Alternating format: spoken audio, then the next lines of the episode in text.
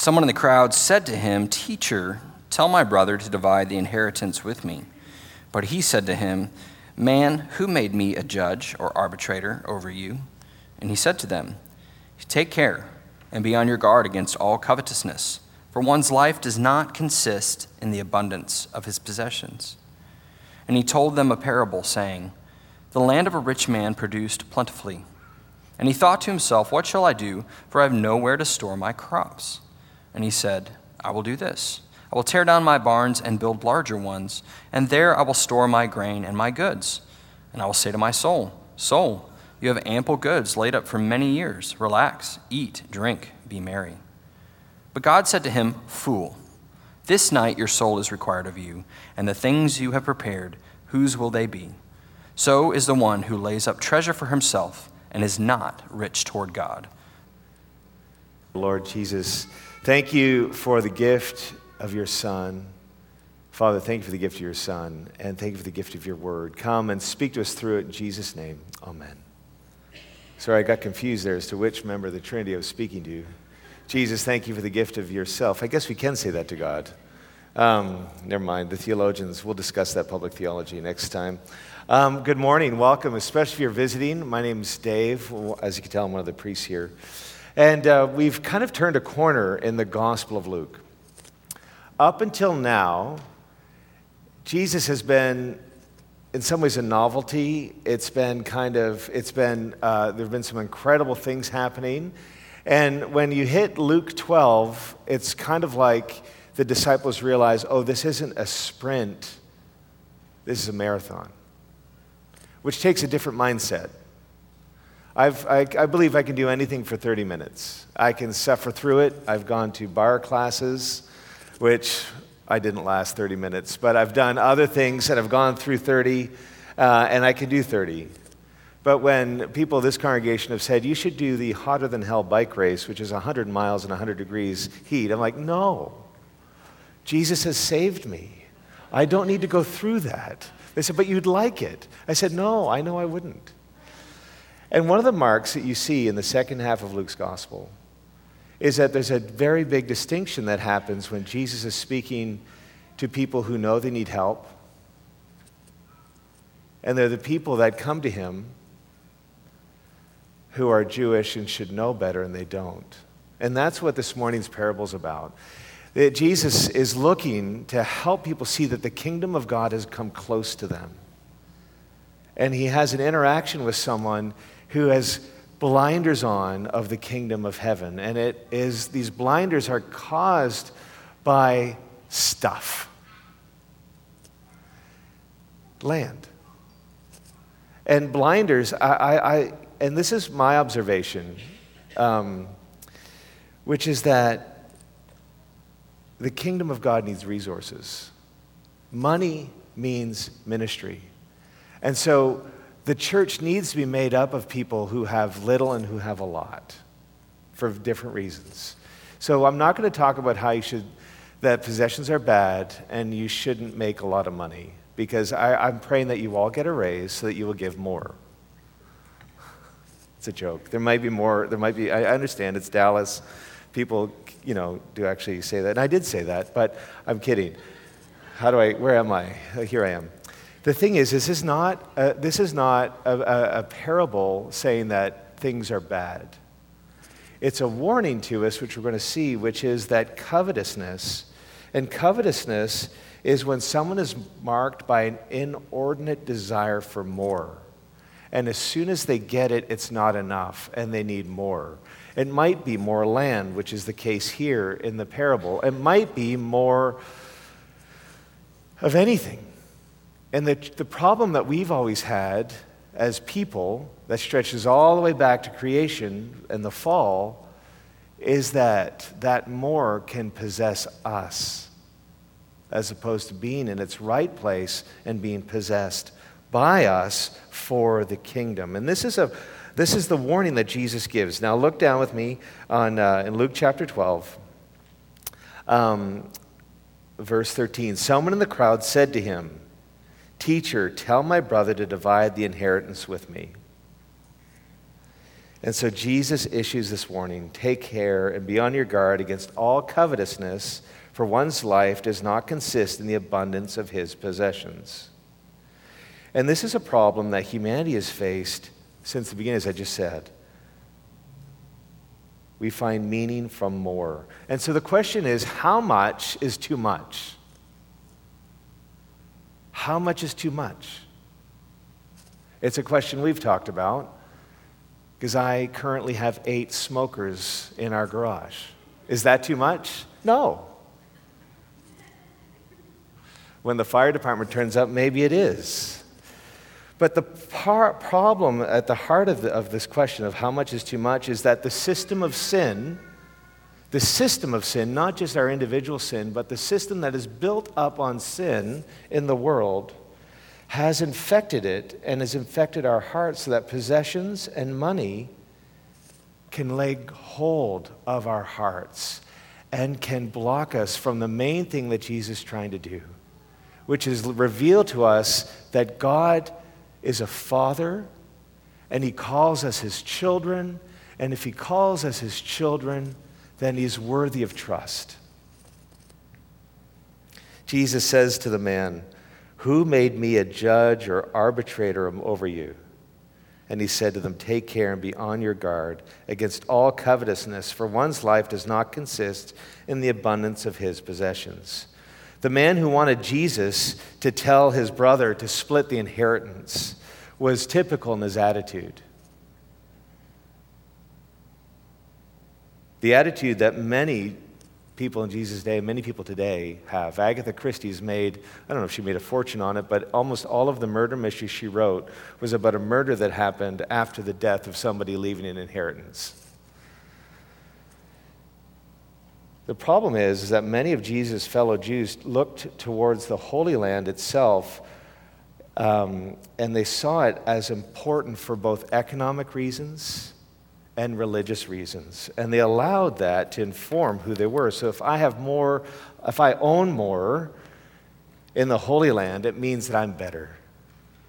Because I'm devout, I'm religious, I'm investing in the nation of Israel, that kind of thing. Covetousness is marked by an inordinate desire for more.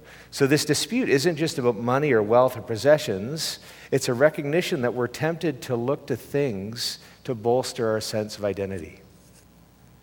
Who I am is put on display by what I have. The challenge is, is that sometimes land and other things get in the way and keep us from trusting God. When I left our church in London, I was given something that was amazing. Chris is about to faint because I was given a Mont Blanc fountain pen.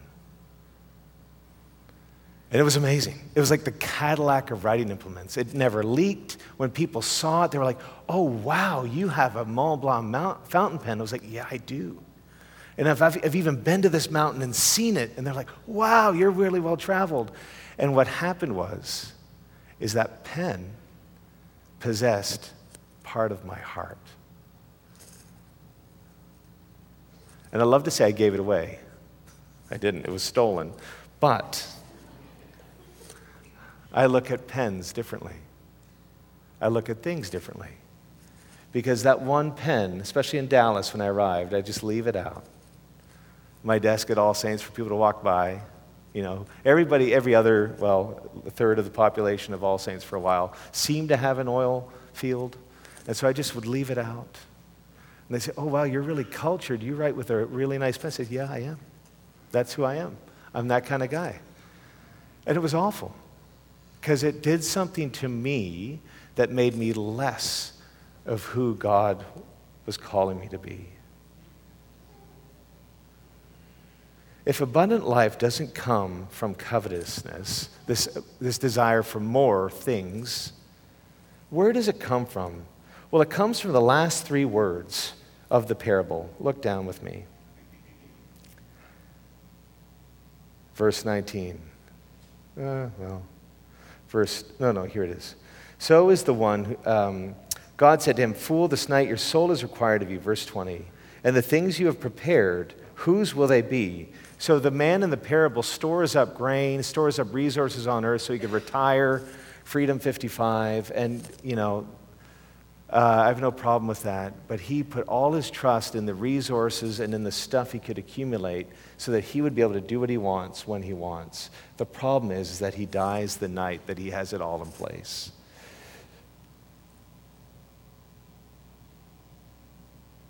So is the one, and he calls him a fool. And so the foolish, foolish are those who lay up treasures for themselves and are not rich toward God. What does it mean to be rich toward God? Well, in order to understand that, you have to understand the kingdom that Jesus is looking to bring into this world to undermine, undercut, and destroy the system that has grown up out of sin.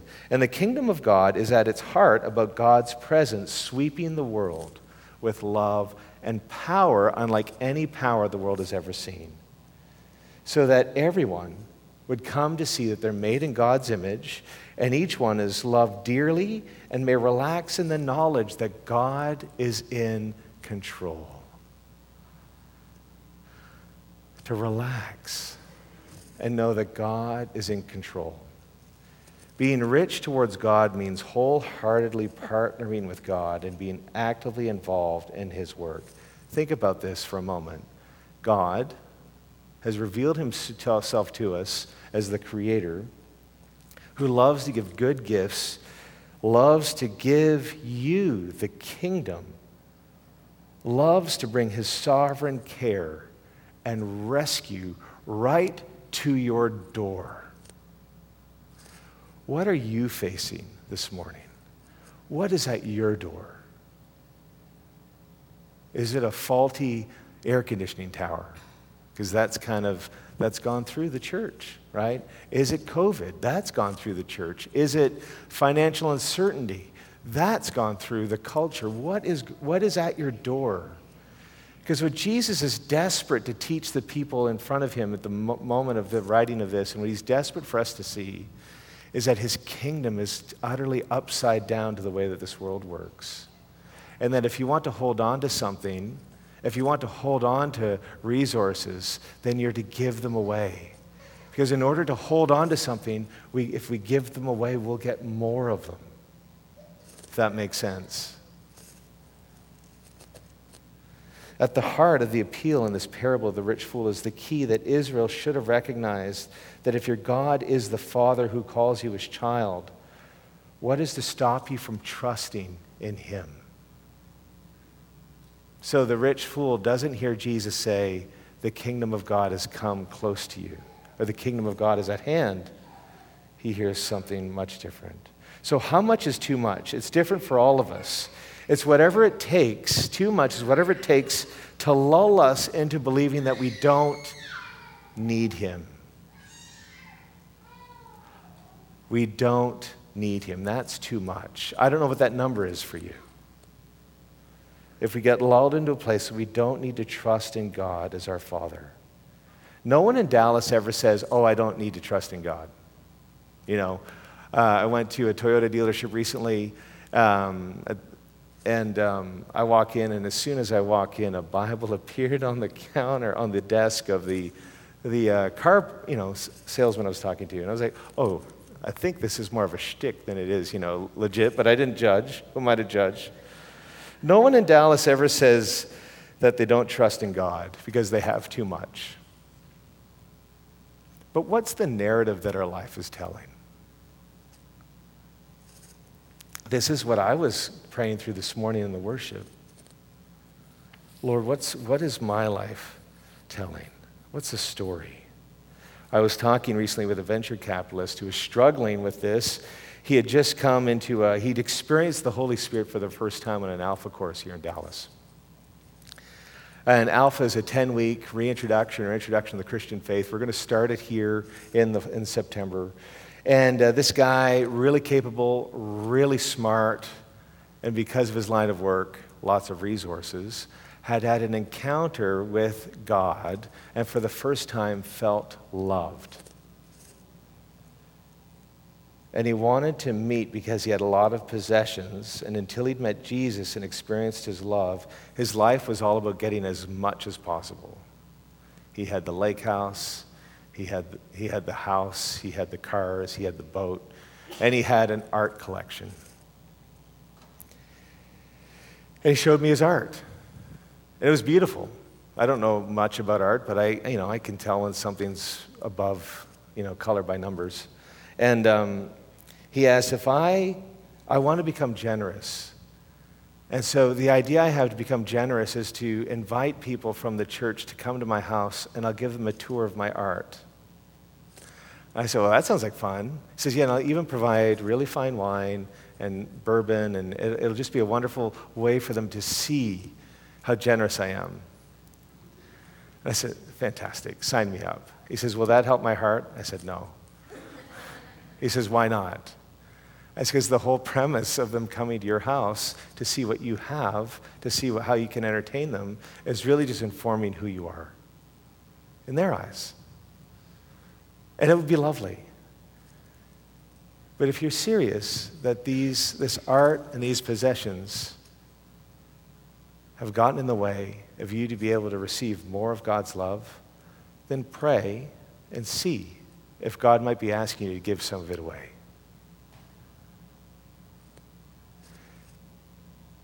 Generosity is the antidote to covetousness. I couldn't sleep last night, probably because of the espresso I'd had that morning.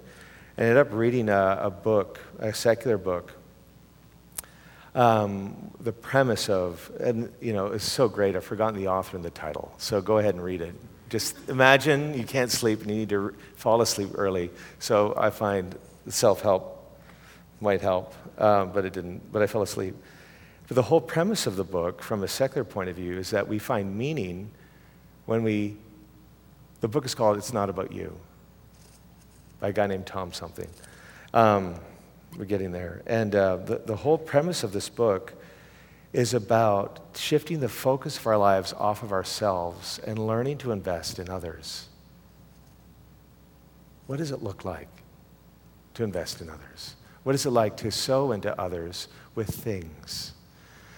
I've been praying for this. None of you came to mind. Right? So I don't think there's an indictment on any of us. The challenge is, is that where God is leading us as a church, where He's led me, is to see that His love and His rescue physically came knocking on my door early this year. It wasn't the physical health stuff that was arduous, which it was, but it was he was knocking on the door of my heart.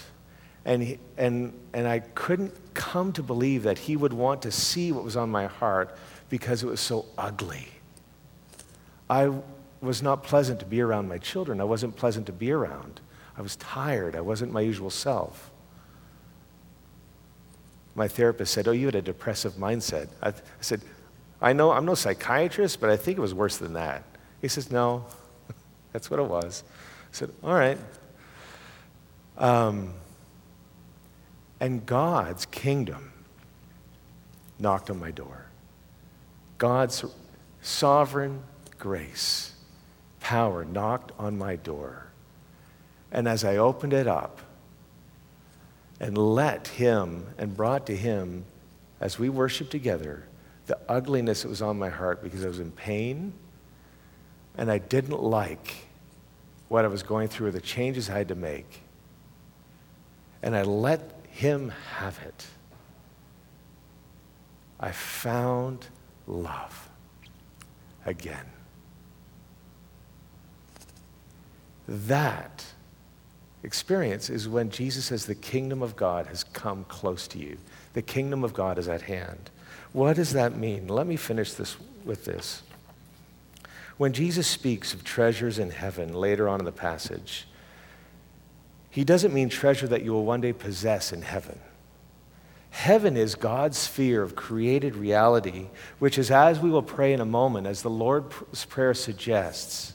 When we pray, let your kingdom come on earth as it is in heaven, it really is this idea that the reality of heaven, where there's no suffering, no pain, no death, where God redeems everything out of love, that that sphere of influence will one day completely colonize the world we live in. The kingdom, thy kingdom come on earth as it is in heaven. Heaven will one day colonize earth completely, and our broken bodies will be remade with the matter of heaven. What matters is that the kingdom of God is bringing the values and priorities of God Himself to bear on the greed and anxiety of our world and rewriting and turning everything upside down. So, the invitation then this morning is to guard our hearts and to receive this kingdom, the kingdom of heaven, to have His sovereign care and rescue come to our door and to begin to dialogue with Him about how much is too much. Too much is whatever lulls us into acting as if we don't have to trust in Him and whatever begins to block us from being involved in his kingdom work. It's that twofold thing. I don't need him. And I've, I've got all this other stuff going on, so I can't really be involved in praying or whatever that looks like. God, the Creator, loves to give good gifts, loves to give you the kingdom, loves to bring his sovereign care and rescue right to your own door.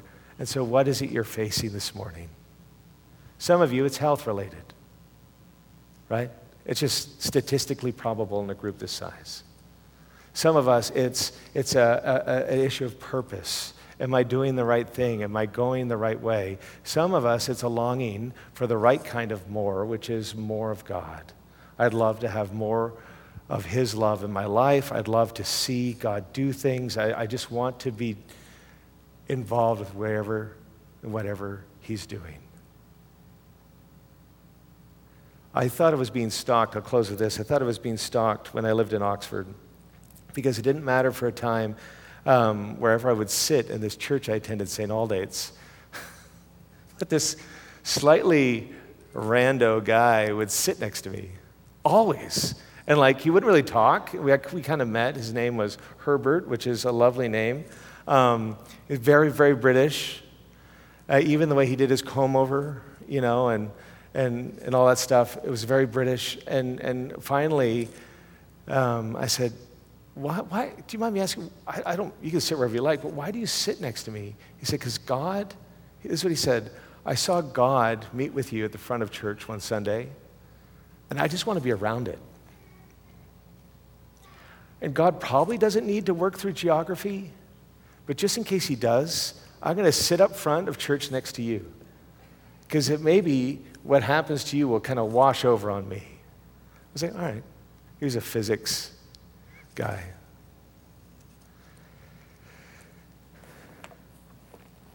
When God moves, he moves in community. And what he does in one person's life in the community becomes an avenue that he can move through the rest of the community. And so when we press in for more and we lock shoulders with those of us in our community who are going through difficult things, it's an honor to be able to be there with them, to pray with them, to see Him move. And so, how much is too much? I don't know. You're probably all capable of more things than I am because a pen got in my way. How much is too much? And how much more will our Father in heaven, who loves us, who wants to bring his sovereign care and power to our doorstep, give his Holy Spirit to those who ask for it? This is what we're going to do.